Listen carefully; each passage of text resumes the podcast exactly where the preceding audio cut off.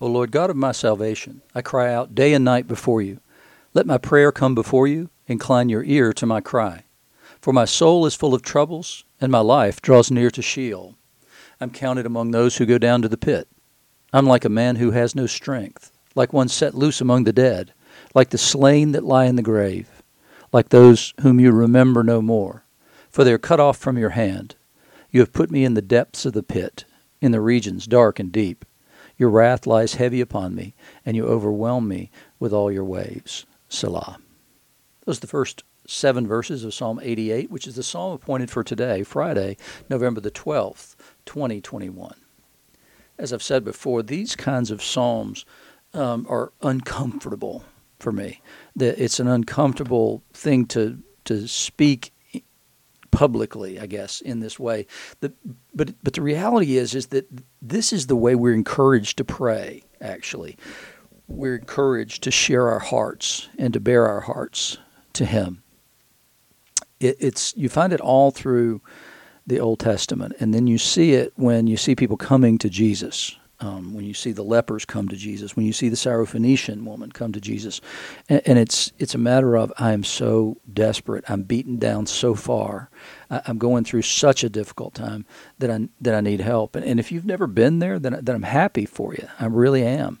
Um, but but the reality is is that, that that is not an uncommon feeling, and those emotions are not uncommon, and and we're called to to pour that out before the Lord. We're the the main thing that the the Bible would say about it is, is, is to tell you to do exactly that, to pour it out before the Lord.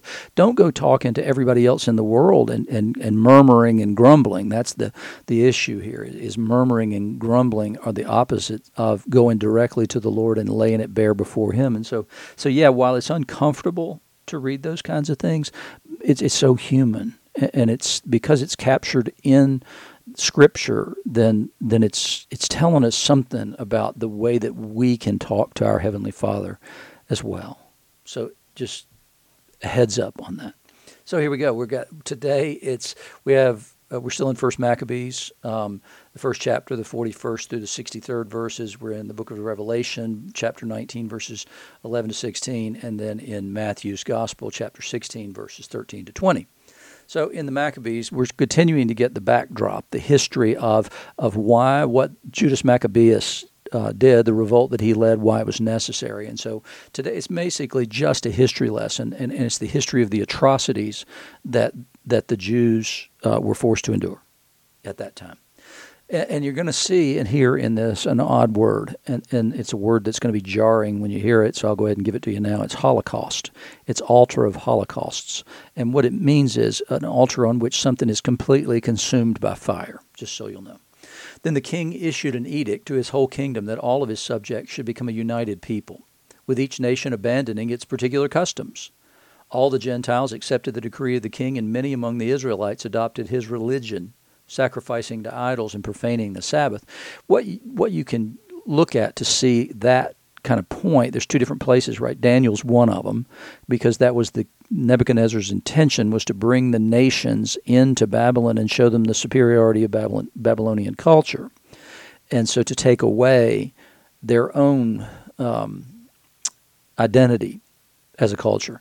And then um, you see it also in the the Haman the objection he raises about the Jews in the book of Esther, and that is these they've got all these people out here who, who don't follow your customs, they follow their own customs and worship their own gods. And so that's the problem is is that you haven't really incorporated them into the empire and they're a threat and a danger in the same way that they were perceived to be a threat and a danger in Egypt because they were so numerous prior to the Exodus. So that's the that's what's the uh, the tactic that that was employed by the king, was Antiochus Epiphanes, was to assimilate and, and quash differences. So the king also sent messengers to Jerusalem and the cities of Judah with edicts commanding them to adopt practices that were foreign to their country, to prohibit holocausts, sacrifices, and libations in the sanctuary, to profane the Sabbaths and feast days, to defile the temple and its priests, to build altars, temples, and shrines for idols, to sacrifice swine and other unclean beasts, to leave their sons uncircumcised, and to allow themselves to be defiled with every kind of impurity and abomination, so that they would forget the law and change all their observances. Anyone who refused to obey the command of the king was to be put to death. These were the terms of the edicts he issued throughout his kingdom. He appointed inspectors to supervise all the people, and he commanded all the towns of Judah to offer sacrifices town by town. Many of the people, abandoning the law, joined them and committed evil deeds in the land, thereby driving Israel into hiding in every possible place of refuge. On the fifteenth day of the month Kislev, in the year 145, the king erected upon the altar of holocausts the abomination that causes desolation. And what they believe is that he put a shrine there with a pig's head on it. And pagan altars were built in the surrounding towns of Judah. Incense was offered at the doors, doors of the houses and in the streets. Any scrolls of the law that were found were torn to pieces and destroyed by fire. If any people were discovered in possession of a book of the covenant or acting in conformity with the law, they were condemned to death by decree of the king. Month after month, these wicked people used their power against any loyal Israelite found in the towns. On the 25th day of each month, they offered sacrifice on the altar and erected on top of the altar of holocausts. In accordance with the royal decree, any women who had their children circumcised were put to death with their infants hung from their necks. Also put to death were their families and those who had circumcised them. Despite all this, many in Israel stood firm and were resolved in their hearts not to eat any unclean food. They preferred to die rather than be defiled by such food and profane the holy covenant, and they suffered death for their convictions. It's a horrible thing to read. It's not really any different from what happened in the actual Holocaust in Nazi Germany. It's it's made it criminal not just to be a Jew, but to practice any form of Judaism, to, to keep the festivals and all that, made you uh, suspect and made you somebody that should be killed. And it's the same thing that was going on in Egypt when Pharaoh decided to kill all the Hebrew children that were born, and so thereby commit genocide against them. And here there's this genocidal intent, but there's an out, right? Give up your religion. Give up the practice of your religion. Give up the things that you believe. If you do that, then you'll be perfectly fine. We, we won't bother you at all. We'll leave you completely alone. We'll keep an eye on you, but we won't harm you in any way. I mean, it's the way that government's used, right? I mean, the government uses all these kinds of tactics to, to enforce conformity. And, once it decides what's best and, you don't comply, then you're a suspect. And, and that's the way that, that America's going. That's the way we're being treated in America and, and in a lot of other places, actually, right now as well. And we, we have to be aware of this. We have to play the long game, and we have to be faithful to what we know and what we believe. In, in those times, we can't be those people who allow uh, in the name of whatever, peace, um, whatever, to, to dictate to us how we practice our faith and how we live it out. So in the Matthew gospel passage, Jesus came into the district of Caesarea Philippi, which is a town that was built to honor Caesar Philip, right? So the it's built in order specifically to honor him, and there were shrines there to the many, many gods that were worshipped and, and were licit, allowable worship in the empire. And so there were all these shrines there, and we believe that Jesus is probably standing in front of that uh, set of shrines and saying, Who do people say that the Son of Man is? In comparison with these whose you know, reliefs are on the wall behind me. And they said, some say John the Baptist, others say Elijah, and others Jeremiah or one of the prophets. There's been a strong current of belief in reincarnation among Jews for a very long time.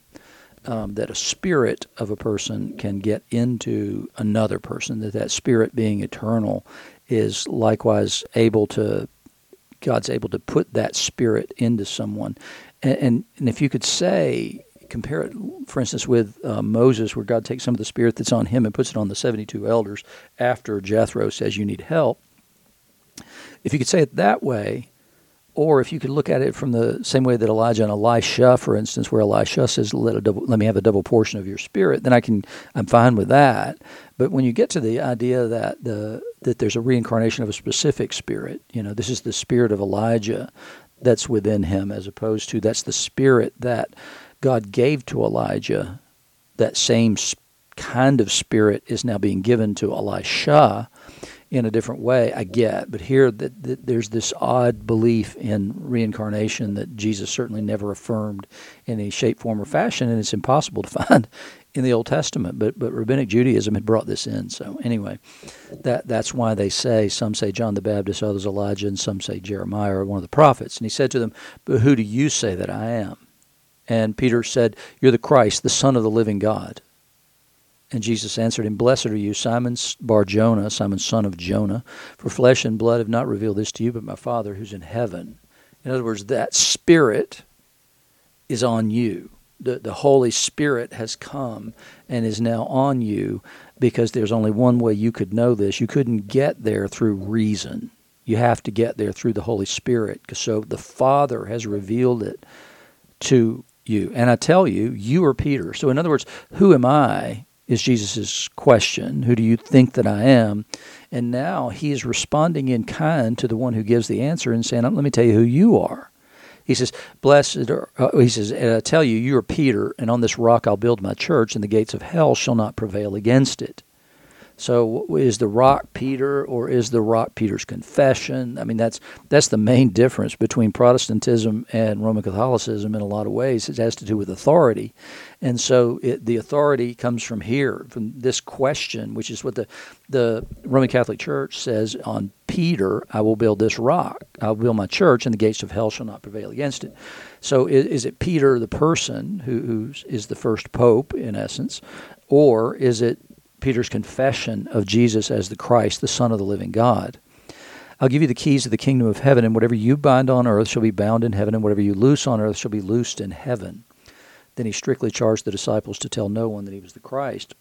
The question does come down to uh, is there um, salvation outside the church? And if you're Roman Catholic, then this passage that we just listened to would say no, there's no salvation outside the church because the church has been given the keys of the kingdom of heaven, and the church would only mean the Roman Catholic Church, the one of which Peter was the head. So that's the way they interpret that passage and the magisterium of the Roman Catholic Church, and particularly the papacy, that it has the final say on all matters, and if there's a disagreement with that, well, then you're out of step with Christendom. Because in their view, Roman Catholicism is coextensive with Christendom. They're the same thing, it's a bounded set.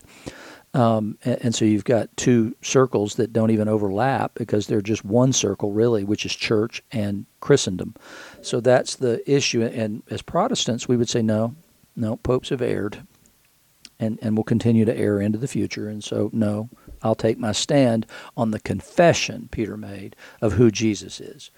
But it's that's the important thing again is is that, that we do we don't want to completely hang our hats on personal interpretation of things um, because the problem is not only can popes err, so can we. Right? So the, the Holy Spirit can lead us into all truth, but we have to be very careful of that. And that's the reason that tradition matters. It's the reason things like creeds matter. Because th- we know that if somebody comes and teaches a gospel that's outside the bounds of what the church uh, universal claimed that it believed all these years, then, then we have to reject what you're bringing new. And, and, so it's a check, and that's the reason we have the Word of God as well. And so we, we have to have those checks on that private interpretation kind of thing.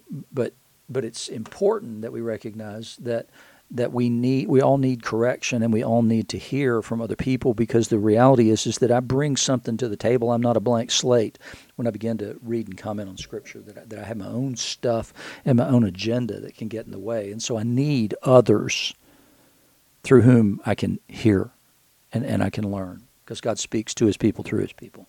In this Revelation passage, then I saw heaven open to behold a white horse. The one sitting on it is called Faithful and True, and in righteousness he judges and makes war. His eyes are like a flame of fire, and on his head are many diadems, and he has a name written that no one knows but himself. That's an interesting idea, that he has a name written that no one knows but himself. And so this is the one, the many diadems. That means he has many crowns on his head. And Jesus would be the only person who this could possibly be because he is the one to whom all kingdoms are given and all things are subject to him and put under his feet. We don't see them yet put under his feet, Paul says, but they will be. You can take my word for it. So he is clothed in a robe dipped in blood, and the name by which he is called is the Word of God. That's Jesus. That's John's gospel. And the armies of heaven, arrayed in fine linen, white and pure, were following him on white horses. From his mouth comes a sharp sword with which to strike the nations, and he will rule them with a rod of iron. He will tread the winepress of the fury of the wrath of God the Almighty. On his robe and on his thigh he has a name written King of Kings and Lord of Lords. And he rides out to conquer. But, but he rides out to conquer only because of the oppression of his people. And that's what we saw, remember, way back when we were talking about those who were in white robes under the throne of heaven pleading out for justice, these martyrs that were there. And so when, when he rides out to conquer, it, it's, as, it, it's in defense of those who have been oppressed by the way of the world and those who, whose lives have been ruined or, or ended because of this kind of oppression, the kind of oppression that um, that we read about in the Maccabees, for instance. And so we, we should never celebrate the demise of anyone. It's, in fact, it's, it's not even allowable in Judaism to celebrate the death of Pharaoh's army in the Red Sea. That there's supposed to be a, that's not a completely joyous celebration. It's tinged with regret that people died, even people who oppressed and who wronged God's people. It's, it, it's not considered okay to celebrate the death of Pharaoh's army in that way. And so we need to take that same attitude. We need to understand that the demonic deception that the world is under. And we need to not personalize that towards those who we believe to be agents of that agenda. We need to keep it on a spiritual plane and fight the spiritual battle. We, we need to make sure that, that we know and that we stand in the confession of Jesus as Lord and then that all things flow from that and we need to be prepared for to defend that in every shape, form, and fashion. But we need to trust Him, for ultimately that victory belongs to Him.